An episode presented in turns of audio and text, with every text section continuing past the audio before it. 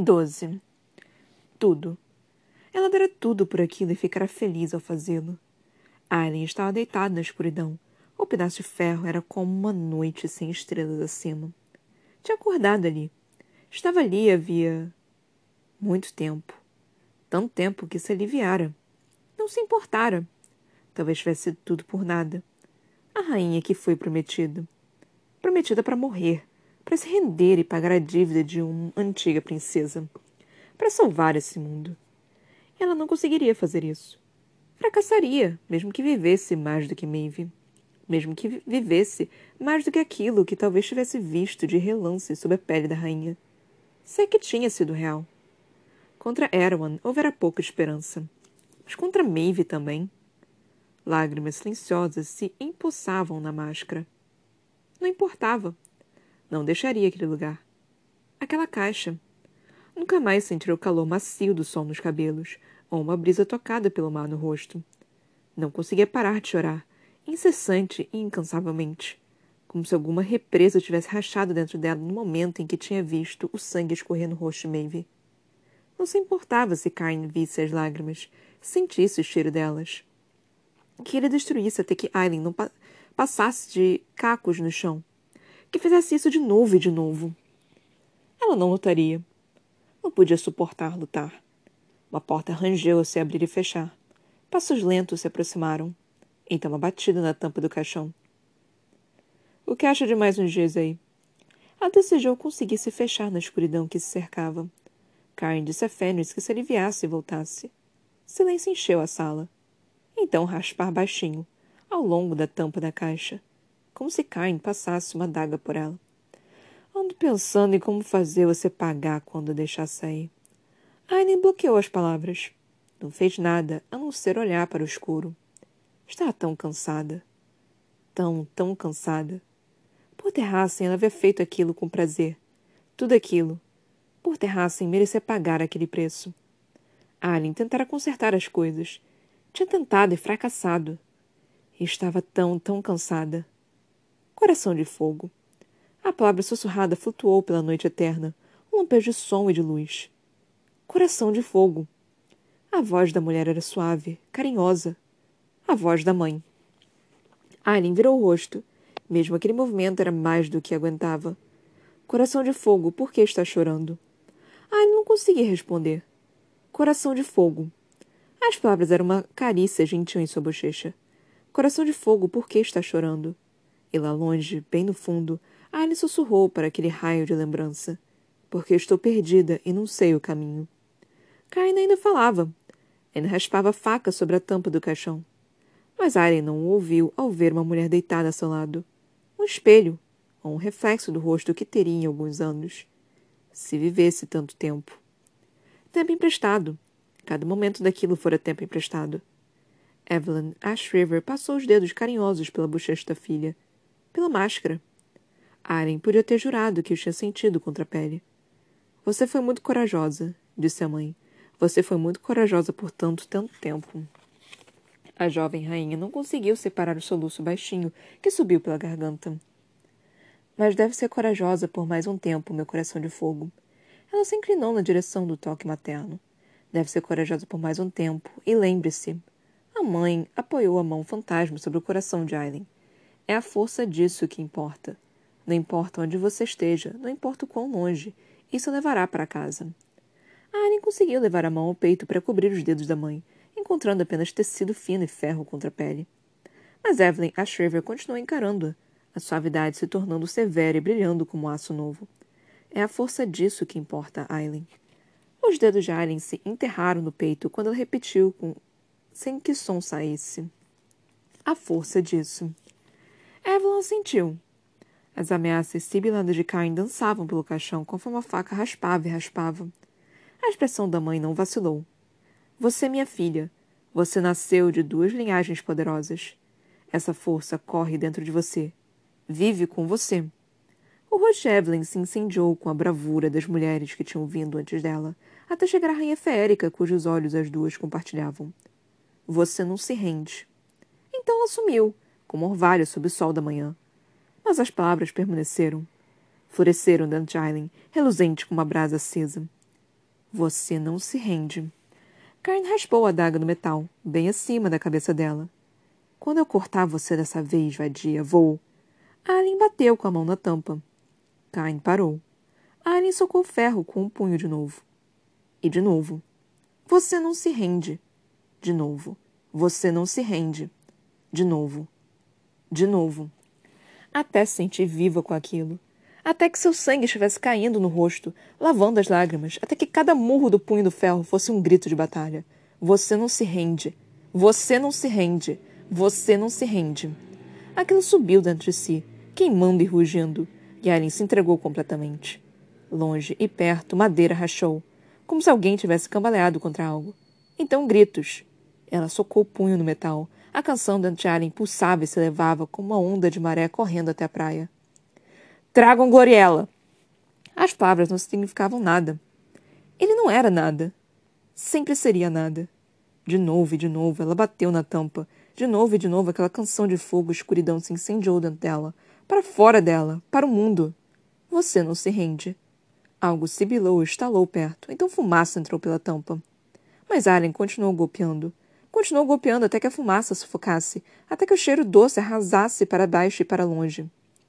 E ao acordar acorrentada ao altar, ela viu o que fizera com o caixão de ferro. O alto da tampa estava torto. Um grande calombo se elevava, e o metal tinha ficado fino como se tivesse chegado muito perto de quebrar inteiramente.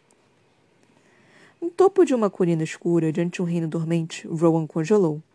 Os demais já estavam meio caminho abaixo, guiando os cavalos pela encosta seca que os levaria até a fronteira de Acadia e para as planícies áridas. A mão dele soltou as rédeas. Só podia ter imaginado aquilo. Ele observou o céu estrelado, as terras dormentes adiante, o Senhor do Norte acima. Aquilo atingiu um segundo depois irrompeu ao seu redor e rugiu. De novo e de novo e de novo, como se fosse um martelo contra uma bigorna. Os demais se voltaram para ele. A canção colérica e incandescente se aproximou, percorrendo, pelo laço da parceira, até a alma de Rowan. Um urro de fúria e rebeldia. Colina abaixo, Lorcan disse rouco. Rowan. Era impossível, completamente impossível, no entanto. Do norte, Folgável, virando o cavalo castanho. A força veio do norte. De Doranelli. Um farol na noite. Poder se agitando no mundo, como fizera em Baía da Caveira. Aquilo encheu de som, fogo e luz. Como se gritasse de novo e de novo: Estou viva, estou viva, estou viva. Então silêncio. Como se tivesse sido interrompido. Extinguido. Ele se recusava a pensar no motivo. O laço da parceira permanecia. Tenso, mas permanecia. Então ele lançou as palavras por ali, com um máximo de esperança e fúria e amor irredutível igual ao que tinha sentido vindo dela. Vou encontrá-la. Não houve resposta. Nada além da escuridão murmurante do Senhor do Norte brilhando acima, apontando para o norte. Para ela. Ele encontrou os companheiros aguardando ordens. Ron abriu a boca para dizê-las, mas parou. Refletiu. Precisamos atrair Maeve para fora. Para longe de Aileen. A voz ressoou sobre os zumbidos sonolentos de insetos na grama. Apenas por tempo bastante para nos infiltrarmos em Doranelli. Pois mesmo os três juntos poderiam não ser o suficiente para enfrentar a rainha sombria. Se ela souber que estamos chegando, replicou Lorcan, Maeve vai carregar Aileen para longe de novo em vez de nos enfrentar. Ela não é tão tola. Mas então Rowan olhou para Elide, cujos olhos estavam regalados. Eu sei, afirmou ele, com seu plano se formando, tão frio e implacável quanto poder em suas veias. Traremos Maeve com outro tipo de atrativo, então. 13. A aranha dissera a verdade. Mantendo-se escondidos entre as rochas cobertas de gelo de um pico pontiagudo da montanha, Manon e as três olharam para o pequeno desfiladeiro. Para o acampamento das bruxas de mantos vermelhos, cuja localização fora confirmada pelas sombras apenas uma hora antes. A líder olhou por cima do ombro para onde Dorian estava, quase invisível contra a neve, com a aranha ao lado dele na forma humana simples. Os olhos infinitos da criatura encontraram os dela, brilhando com triunfo. Tudo bem. Sirene, ou quem quer que se chamasse, podia viver. Aonde aquilo as levaria, Mano ainda veria. Os horrores que aranha mencionara em Morat. Depois. A bruxa observou o céu azul que escurecia. Nenhuma delas questionara quando Manon saíra voando em Abraxos hora antes. E agora, enquanto monitorava o acampamento das antigas inimigas, nenhuma das treze perguntou aonde ela tinha ido. Setenta e cinco, pelo que conseguimos ver. Murmurou Astrid, com os olhos fixos no acampamento fervilhante. O que diabos estão fazendo aqui? Manon não sabia. As sombras não tinham conseguido ver nada.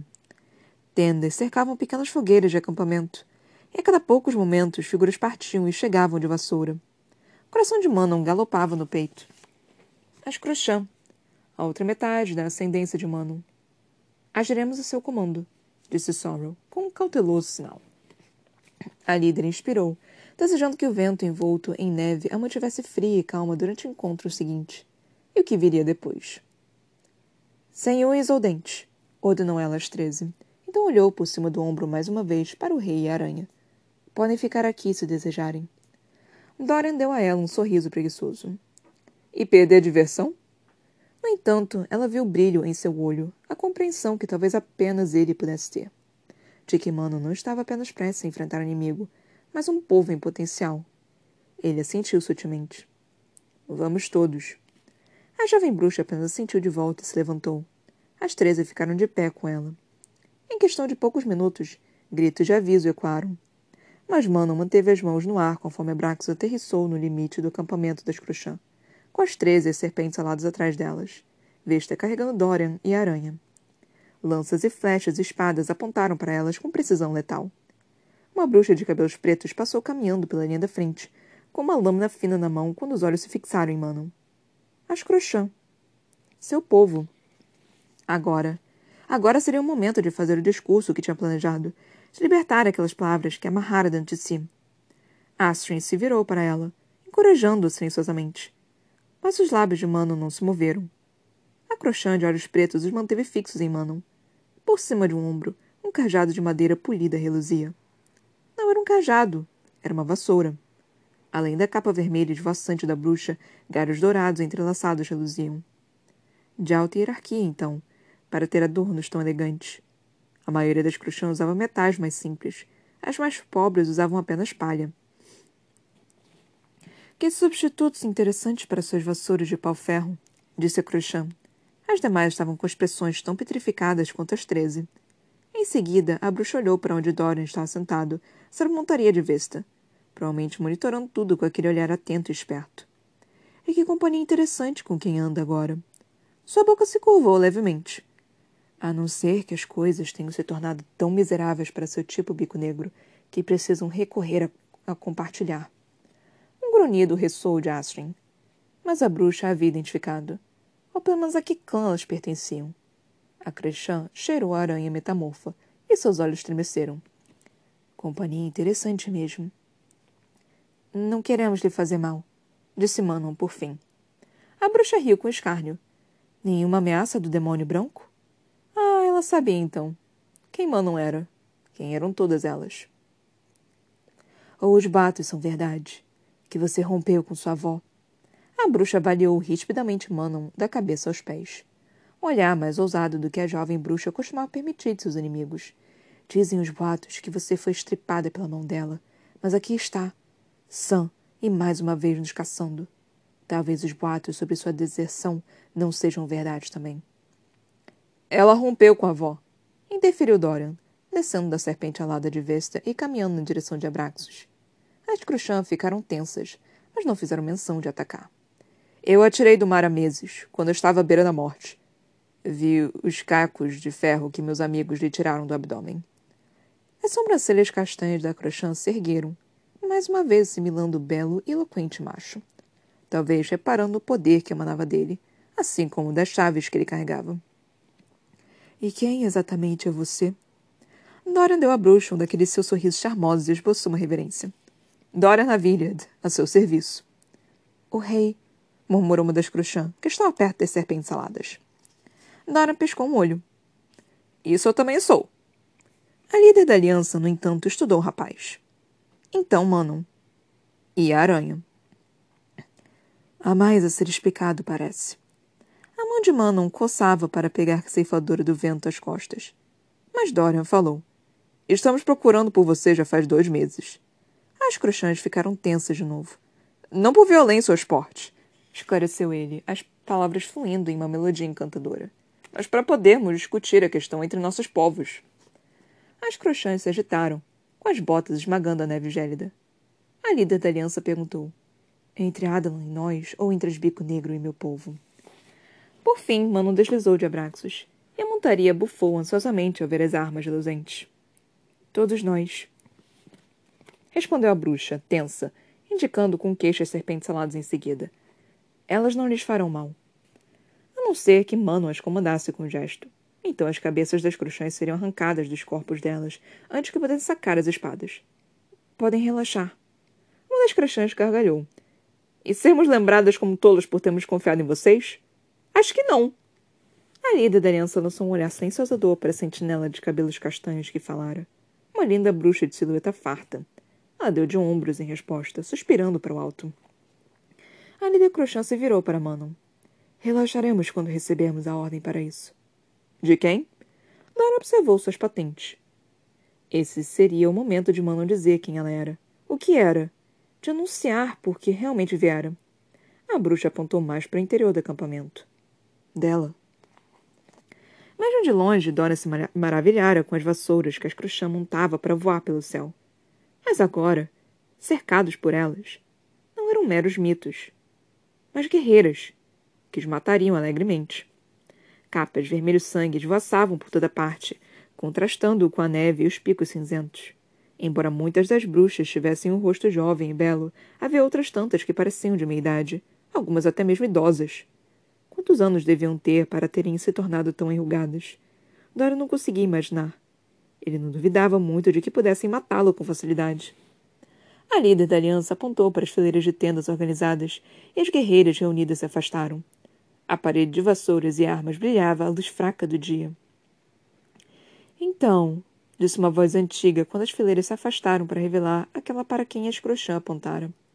Ainda não estava curvada pela idade, mas já tinha os cabelos brancos. Os olhos azuis, no entanto, eram claros como o lago de uma montanha. As caçadoras agora se tornaram a caça. A bruxa idosa parou no limite das fileiras, avaliando Manon. Havia bondade na expressão da bruxa, reparou Dorian. E sabedoria. E algo, percebeu ele, parecido com tristeza. Isso não impediu de passar a mão pelo punho de Damares, como se casualmente se apoiasse. Viemos à procura de vocês para conversarmos. A voz fria e calma de Manon ecoou das rochas. Não desejamos fazer mal algum. Damares se aqueceu diante da verdade nas palavras dela. Dessa vez, murmurou a bruxa de cabelos castanhos que falaram mais cedo. A líder da aliança lhe deu uma cotovelada como aviso. Mas quem é você? Manon perguntou à idosa, enfim. Você lidera essas alianças. Sou Glennis. Minha família serviu a realeza crochã muito antes da cidade cair. Os olhos da antiga bruxa recaíram sobre a faixa de tecido vermelho, que atava a trança de Manon. Rhiannon encontrou você, então. Dora não vira quando a líder explicara às treze a verdade sobre a sua ascendência e quem a avó a fizera matar na ômega. Manon manteve o queixo erguido, mesmo quando seus olhos dourados tremeram. Rhiannon não saiu com vida do desfiladeiro Ferian. Vadia! Grunhou uma bruxa e outras repetiram. Manon ignorou aquilo e perguntou à crochã idosa. Você a conhecia, então? As bruxas se calaram. A idosa inclinou a cabeça, com aquela tristeza enchendo seus olhos mais uma vez. Dória não precisava do calor da confirmação de Damares para saber que as palavras seguintes da bruxa eram verdadeiras. Eu era bisavó dela. Até mesmo o vento fustigante se aqueceu. Assim como sou sua. 14. As crochãs assumiram posição de descanso, sob as ordens da suposta bisavó de Manon, Glennis.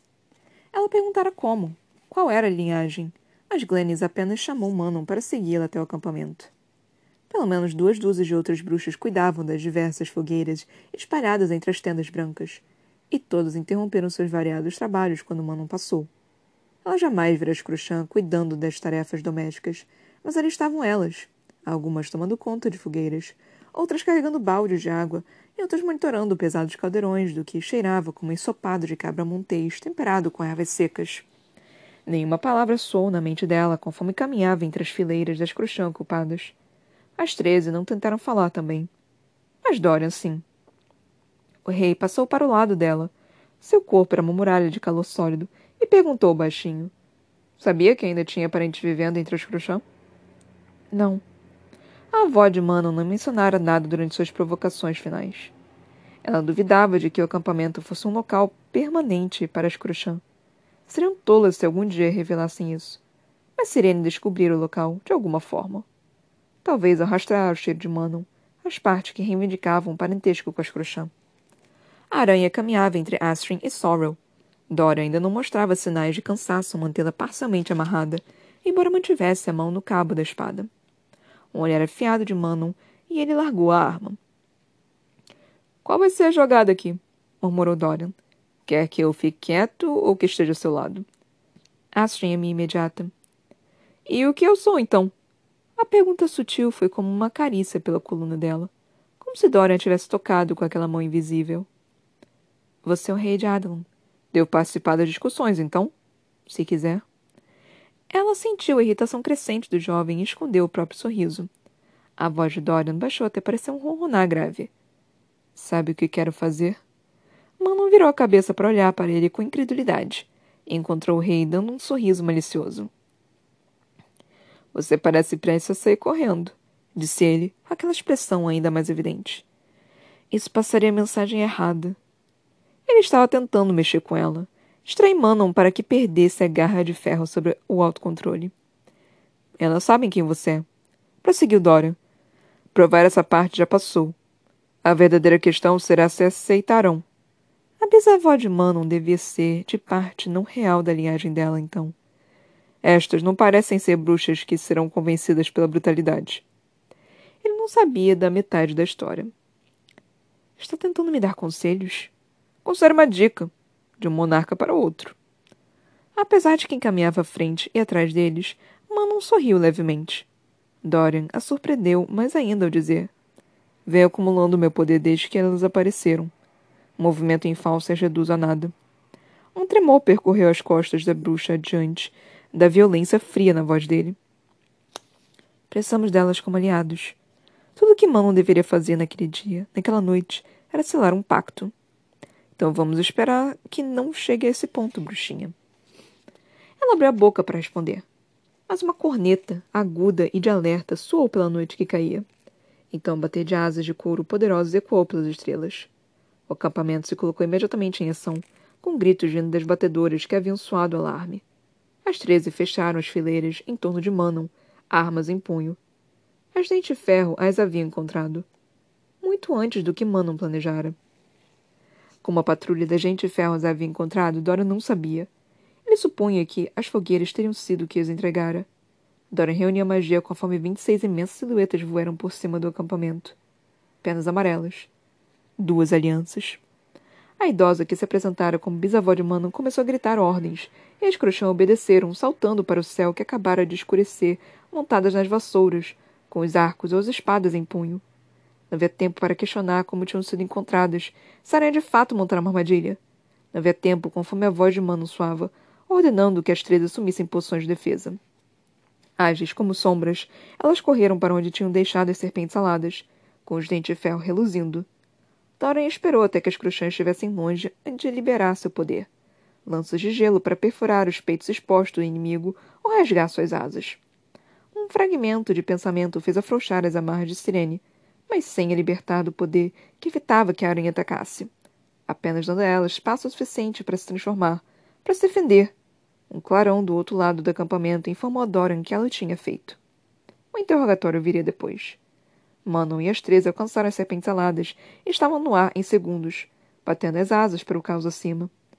As cruxãs eram tão pequenas, tão terrivelmente pequenas, quanto o volume das serpentes aladas.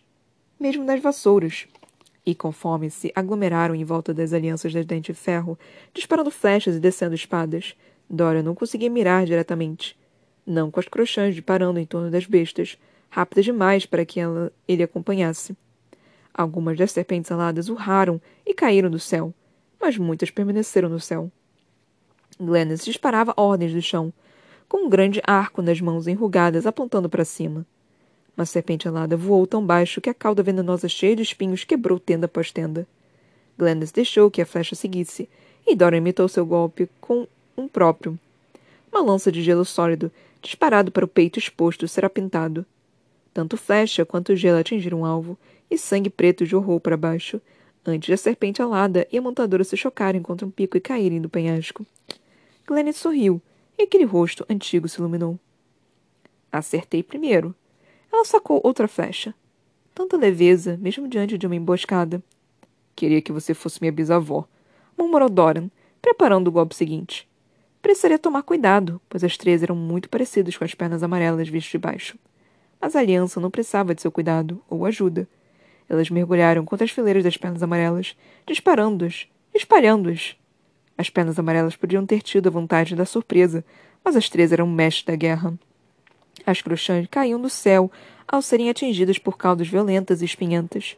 Algumas nem mesmo caíam, caíam, pois se viam frente a frente com enormes bocas e jamais emergiam de novo. Afastem-se! ordem de Manon berrou. Atravessou o campo de batalha. Formem linhas baixas ao chão.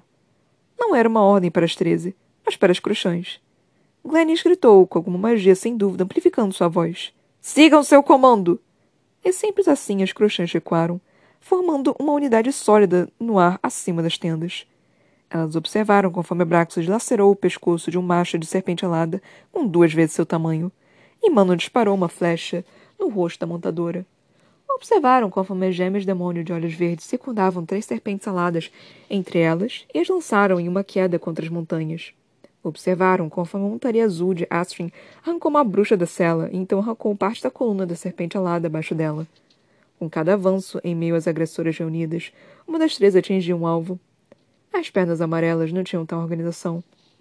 As sentinelas que tentavam se afastar do caminho das treze para atacar as crochãs abaixo encontravam uma muralha de flechas como recepção.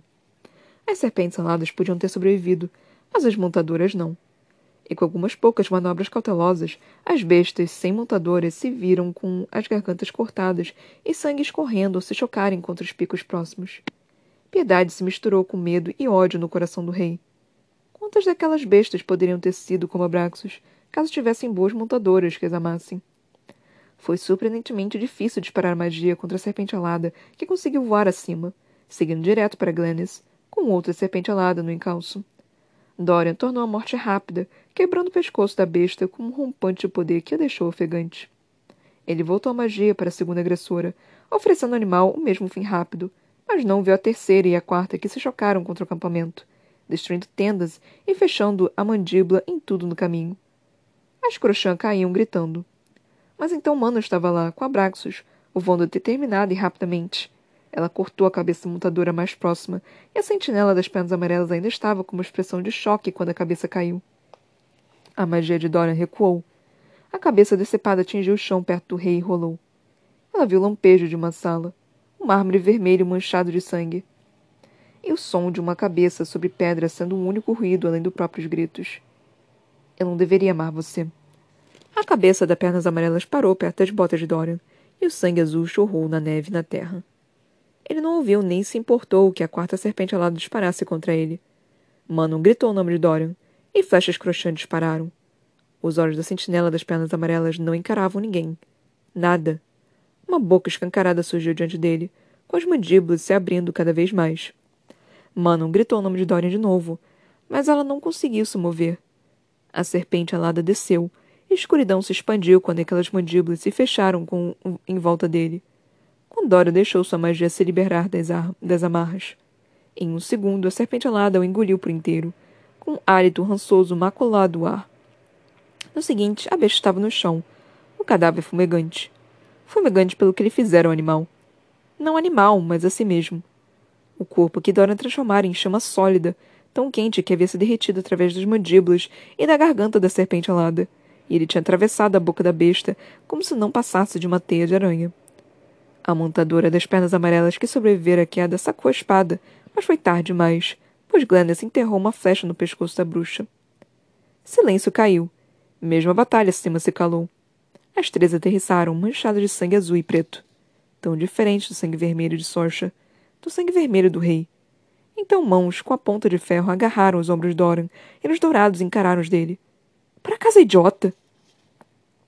Ele apenas olhou para a cabeça da bruxa, pernas amarelas, Ainda poucos centímetros. O olhar de Manon também se voltou na direção dela. A boca da bruxa se contraiu. Então ela soltou e se virou para Glennis. Vou mandar minhas sombras procurarem por mais delas. Alguma sobrevivente inimiga? Glennis observou o céu vazio. Se a magia de Dorian a surpreendera, se as assustara, nem a bruxa anciã, nem as outras Cruxã que corriam para cuidar dos feridos demonstraram. Todas mortas, respondeu Manon. Mas a Crochã de cabelos escuros, que primeiro a tinha interceptado, disparou até Manon com a espada em punho. Vocês fizeram isso. Dorian agarrou Damares, mas não fez menção de sacar a arma, enquanto Manon não recuasse. Salvamos suas vidas? Sim, eu diria que salvamos. A bruxa fervilhou de ódio. Vocês a atraíram para cá. Bronwell, avisou Glennis, limpando o sangue azul do rosto. A jovem bruxa, Bronwell, fervilhou. Acha que é mera coincidência elas terem chegado e logo em seguida sermos atacadas? Elas lutaram conosco, não contra nós. Lembrou Glennis, virando-se para Manon. Você jura? Os olhos dourados da bruxa bico negro brilharam à luz do fogo. Juro. Não as trouxe até aqui. Glennis assentiu, mas Dora encarou Manon. Damares ficara fria como gelo. Tão fria que o cabo dourado machucou sua pele. Glennis, por algum motivo satisfeita, assentiu de novo. Então conversaremos. Depois. Browen cuspiu no chão, ensanguentado, e saiu andando. Uma mentira. Não tinha mentido. Ela arqueou uma sobrancelha para ele, mas Dora se virou. Era melhor deixar que a informação fosse processada por ele. Sobre o que ela fizera. Então teve nisso uma série de ordens e movimentos para reunir os feridos e mortos. Dorian ajudou o melhor que conseguiu, curando aquelas que mais precisavam. Fragmentos abertos e dilacerados escorriam sangue azul nas mãos do rei. O calor daquele sangue não chegou a Dorian.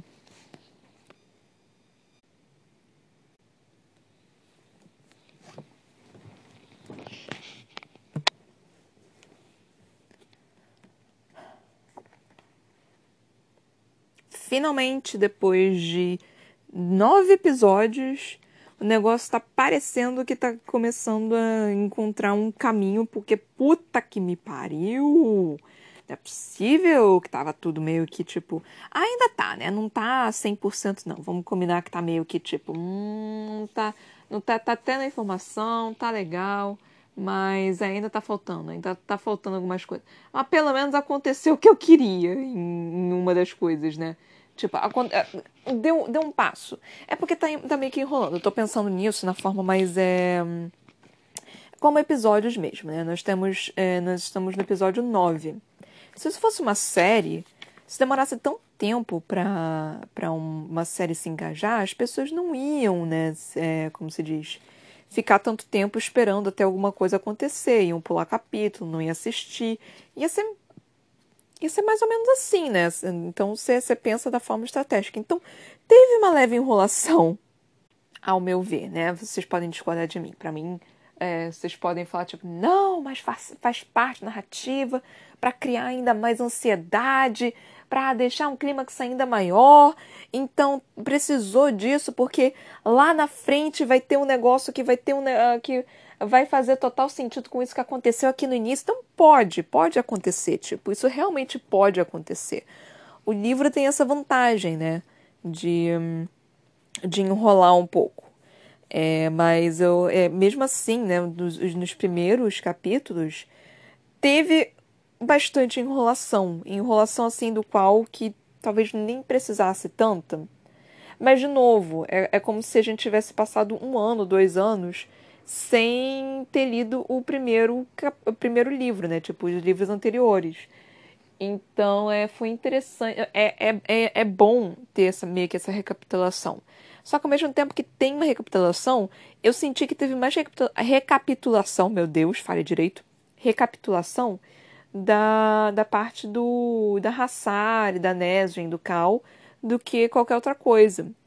E, tipo, a parte deles eu acho que não precisava de tanta recapitulação, porque foi o livro anterior. A gente precisava de recapitulação do livro 6 e não do livro 7. O livro 7 tava, ainda estaria muito fresco nas cabeças das pessoas, né, ao meu ver. Se bem que, ao mesmo tempo, o livro 7 É, foi um livro, eu acho que é um livro que a maioria das pessoas realmente não lê tanto assim, né? Tipo, não, não tem tanto, pelo que eu ouvi, né?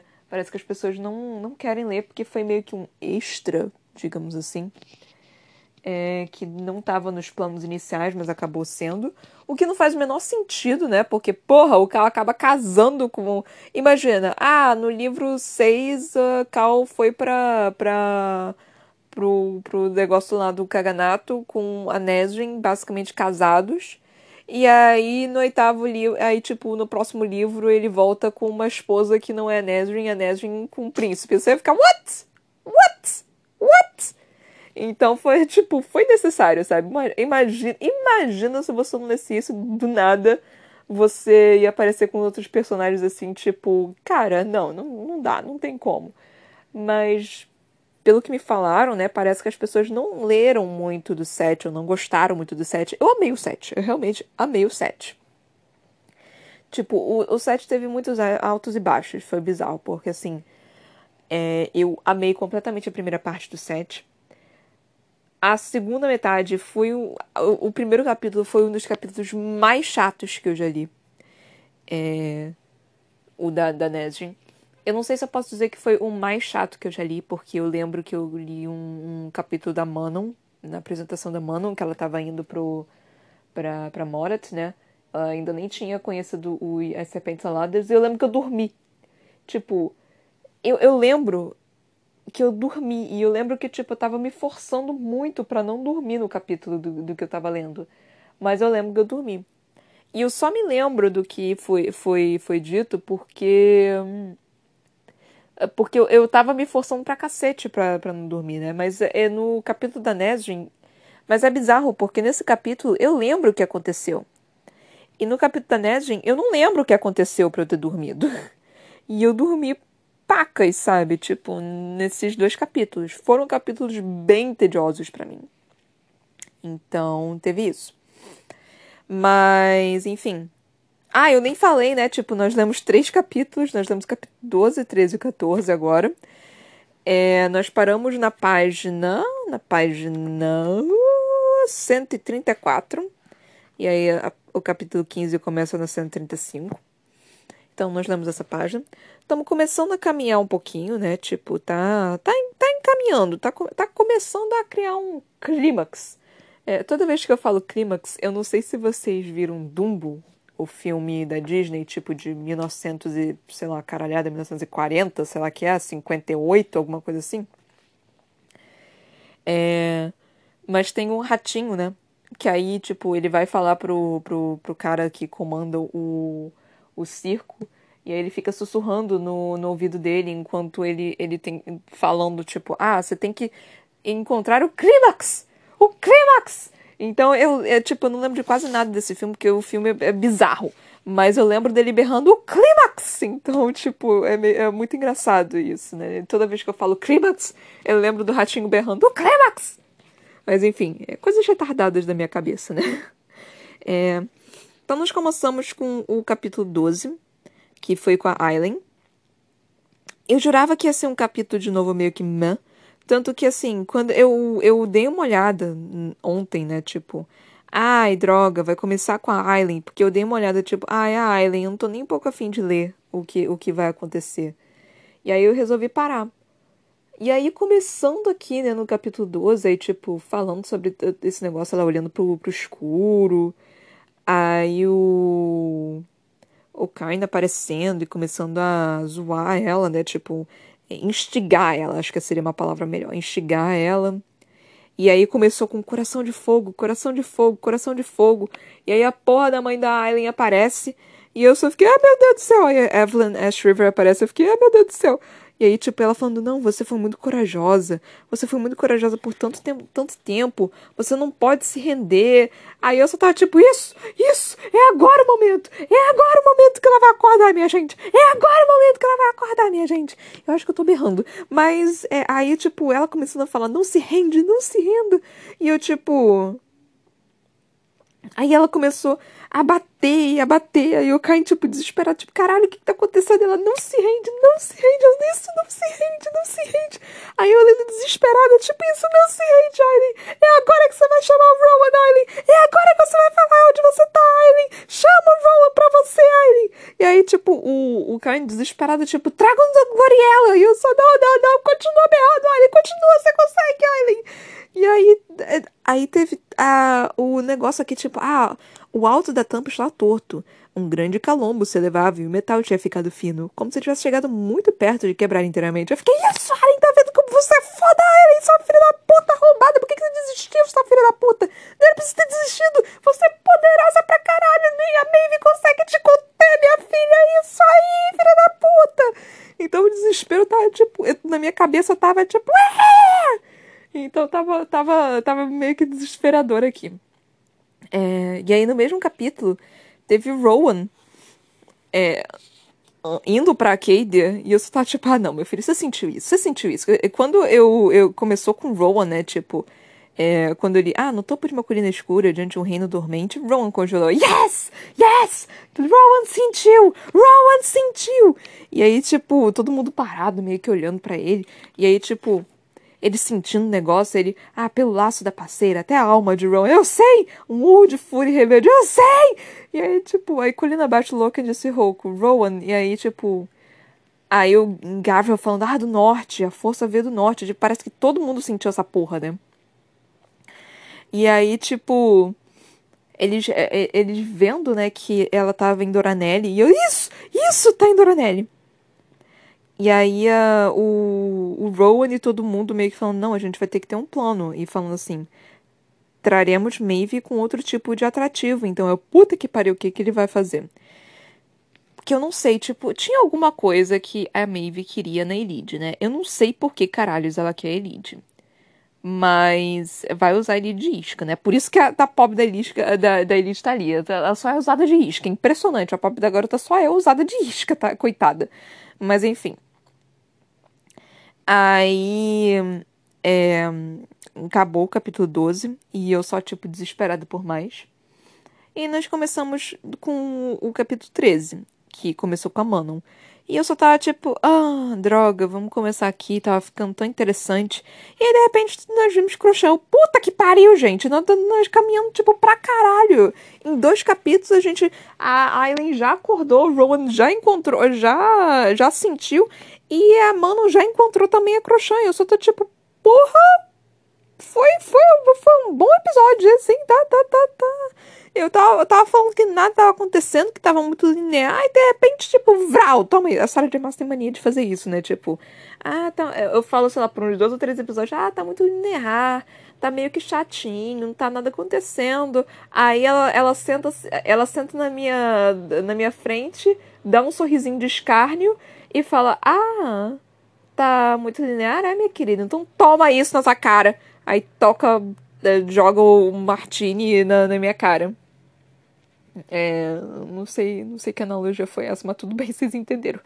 É, mas ela sempre faz isso, gente. É impressionante de como que ela faz isso. E eu já repeti isso aqui várias vezes, né? Que ela tem mania de fazer isso, de deixar um negócio super linear, super, é super de astral baixo, né?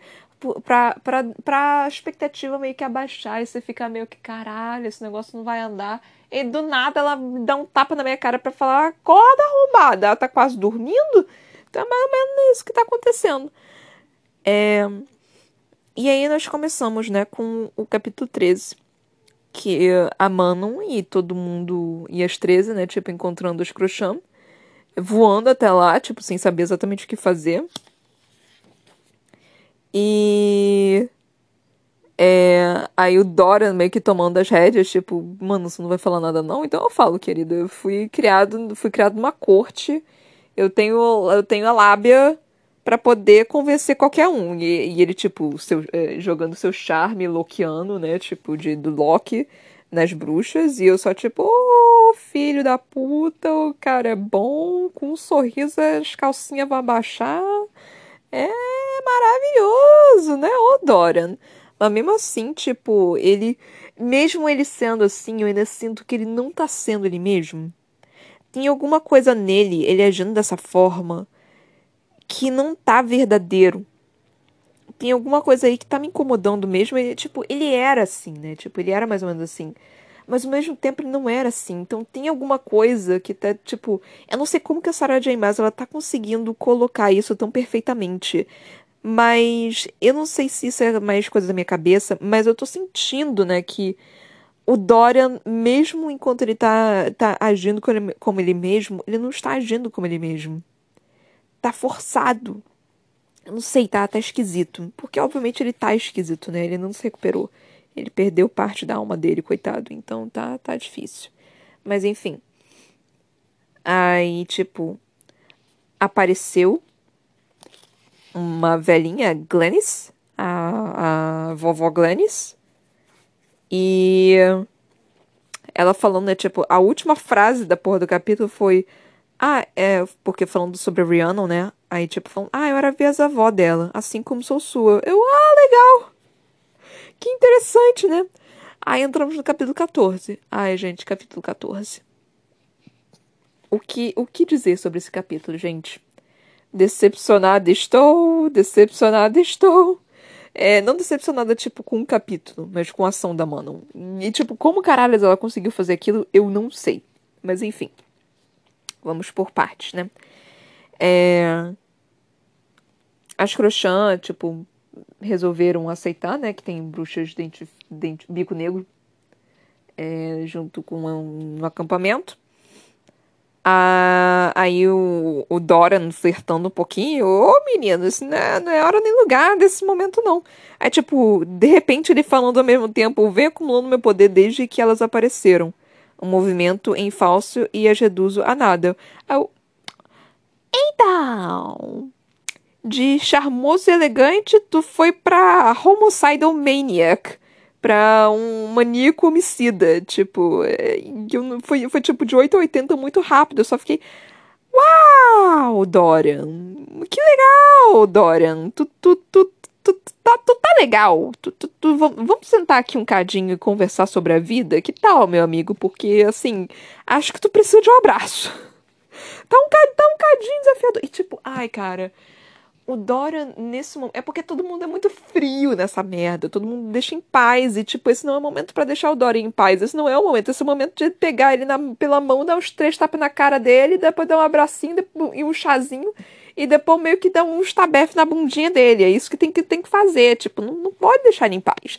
E ele tá com as personagens mais frias dessa porra dessa história, que são bruxas. As bruxas? A bruxa!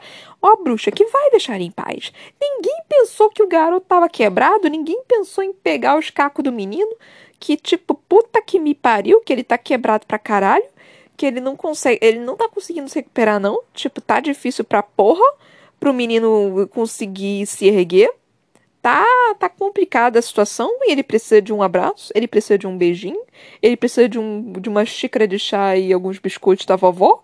É isso que ele precisa, ele precisa de amor e carinho, ele precisa ser, ser, se, ele precisa virar um burrito num, num cobertor e ser abraçado por muitas pessoas. É isso que ele precisa.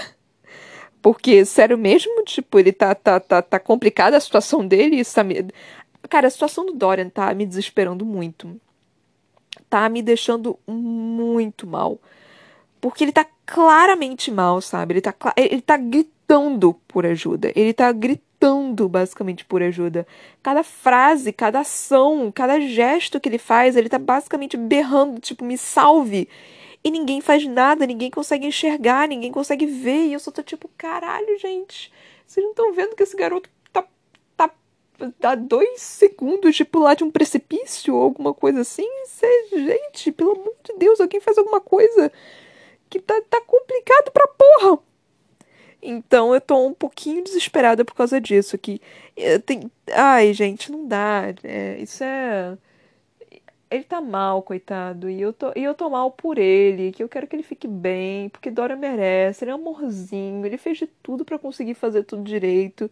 E ele tá mal pra cacete, ele merece tudo na vida, porque, porra, ele, ele cresceu com a porra de, do, do pai sendo é, possuído por uma porra de um Valg, ele cresceu na merda, mesmo ele, ele, ele sendo uma porra de um príncipe, ele foi maltratado pra caralho. Então, assim, gente, ele, preci ele precisa de amor.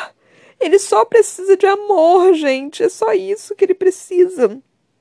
E a Mano, nesse momento, não é o que eu consigo ver com ele nesse momento. Tipo, é, é aquilo que. Eu não sei se vocês já viram How I Met Your Mother, Mas tem um episódio onde eles chamam uma coisa de, de super compensar, alguma coisa assim, tô fazendo uma tradução literal, que é tipo, ah, você namora alguém de, que tem uma, umas características, né, que são de uma forma.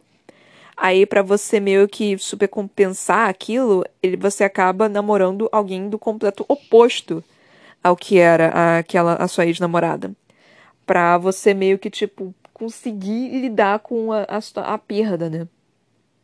Pra você não ver semelhanças e tudo.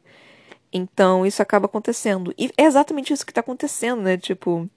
E foi o que a Alessandra disse. Eu acho que eu já falei isso aqui também da última vez. Quando ele começou a ficar com a Manon. Mas. É, é bizarro mesmo assim, porque. São situações completamente diferentes também. Tipo, porra, ele perdeu a namorada de uma forma terrível, né? Então, assim, ele precisa, ele precisa de amor e carinho nesse momento. O problema é que não tem tempo para ele poder se recuperar psicologicamente. Ele não teve tempo de conseguir se recuperar de verdade. Ele só teve que lutar e lutar e lutar e lutar e tá, tá tendo que lidar com tudo isso. É porrada atrás porrada atrás porrada, não tá dando tempo de sarar. Ai, céus, a Irene vai ter que, vai ter que dar um bom trabalho nele, porque puta que me pariu, porque provavelmente deve ter um Valguezinho ali dentro em algum lugar, corrompendo a, a pobre da alma do Dorian. Ah, então. Aí nós tivemos. É... Algo interessante aqui foi que, tipo, ah, o, a última parte da Manon foi assim: a gente de ferro as havia encontrado muito antes do que Manon planejara. Eu, quando eu li isso, eu fiquei tipo, ela tava planejando que elas fossem seguidas, alguma coisa assim, mas assim, eu tive que continuar lendo, né? Porque eu, eu, eu não tinha entendido exatamente essa parte. E aí eu continuei lendo, aí, tipo, aí. As pernas amarelas, eu quase que esqueci o nome, as pernas amarelas apare... apareceram, né? E aí, tipo, as dentes de ferro começaram a atacar, as dentes de ferro, meu Deus do céu, as bico negro, as 13, foram atacar, foram matando todas as outras. Dorian teve seu momento de flash de guerra, no qual a, a cabeça da, da, da, da Penas Amarelas para na bota do, dele e ele se lembra da Sorcha. É, e aí, tipo, perguntam, né, pra, pra Manon: Ah, foi você que as trouxeram pra cá? E aí. E aí, tipo é, a, a Glennis perguntando: Ah, vocês lutaram conosco, não contra nós. Você jura? E aí, tipo, a Manon falando: Eu juro, não os trouxe até aqui. E aí, tipo, o. Cadê? O Dorian tocou na Damaris, a Damaris estava, tipo, fria pra caralho, e eu só fiquei, ah, não, não, não, esse foi um momento de decepção, né? É. Tipo, o que exatamente a Manon fez? Ela não foi conversou com as dentes. É, é, caralho, as pernas amarelas. Ela não foi conversou com ela. Ela provavelmente deve ter traído elas para lá, tipo, deve ter sido descuidada. Na esperança de que as pernas amarelas fossem encontrar com ela. Deve ter sido alguma coisa do tipo, né? Então provavelmente deve ter sido assim. É...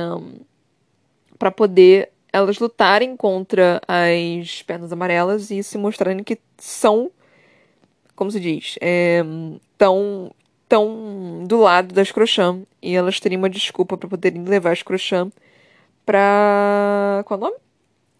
Pra guerra. Então pode ser isso que tenha acontecido. É, Dorian não ficou muito feliz com isso. É, falou aqui, né? Tipo, tão frio capturado machucou sua pele. Glennis, por algum motivo, satisfeito, sentiu de novo. É, uma mentira, Mano tinha mentido. Ela arqueou uma sobrancelha para ele, mas Dorian se virou. Era melhor deixar que a informação fosse processada por ele. Sobre o que ela fizera. Aí, tipo, nessa questão, é, é, ele não sabe né, exatamente o que, o que achar dessa situação. Porque se ele se virou pra, pra não encarar a Manon nesse momento, é porque ele não tá 100% certo de que o que ela fez foi certo. Então, aí, e, se ele tem que processar isso, é porque ele não tem certeza que tá 100% certo. Se ele tivesse, se ele tivesse é, aceitar, né? Se ele tivesse achado que foi um, algo que, é, que do qual ele, ele concordasse, ele teria, tipo, dado uma cena, dado um sorriso, feito qualquer coisa. Não, ele se virou para não encarar a Manon. Então foi isso. E aí ele foi curar as outras Crochã. E tipo, cara, tá parecendo que Edora tá cada vez mais se afundando na escuridão. Porque assim, então teve início uma série de ordens e movimentos para reunir os feridos e mortos. Dorian ajudou o melhor que conseguiu, curando aqueles que mais pesavam. Ferimentos abertos e dilacerados corriam sangue azul e nas mãos do rei. O calor daquele sangue não chegou a Dorian. E eu lendo isso, eu só, só tipo, mano, quão quebrado Dorian tá? Porque, mano, tipo, tá, tá difícil a situação dele. Parece que ele tá, tá cada vez mais se afundando, e se afundando, e se afundando, e se afundando. E ninguém tira ele desse poço.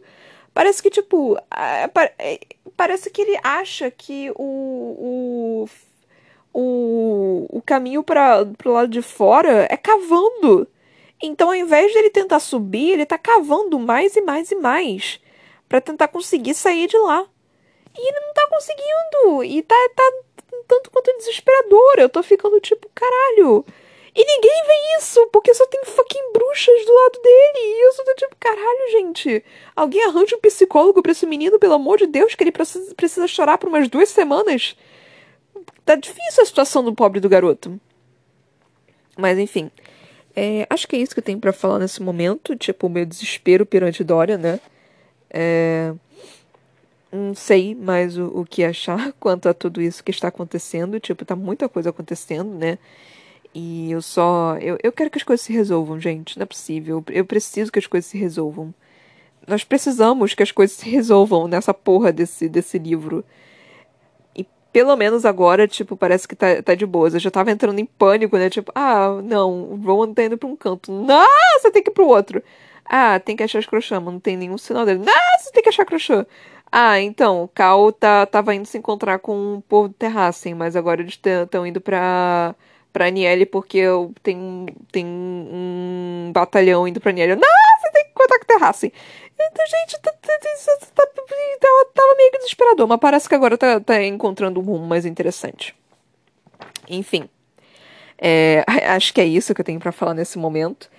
É, espero que vocês estejam curtindo, né? Se vocês estão curtindo, por favor, compartilhe com as pessoas compartilha uh, em qualquer lugar, Facebook, Instagram, WhatsApp, coloca nos stories, é, faz, faz, faz, o que for, gente.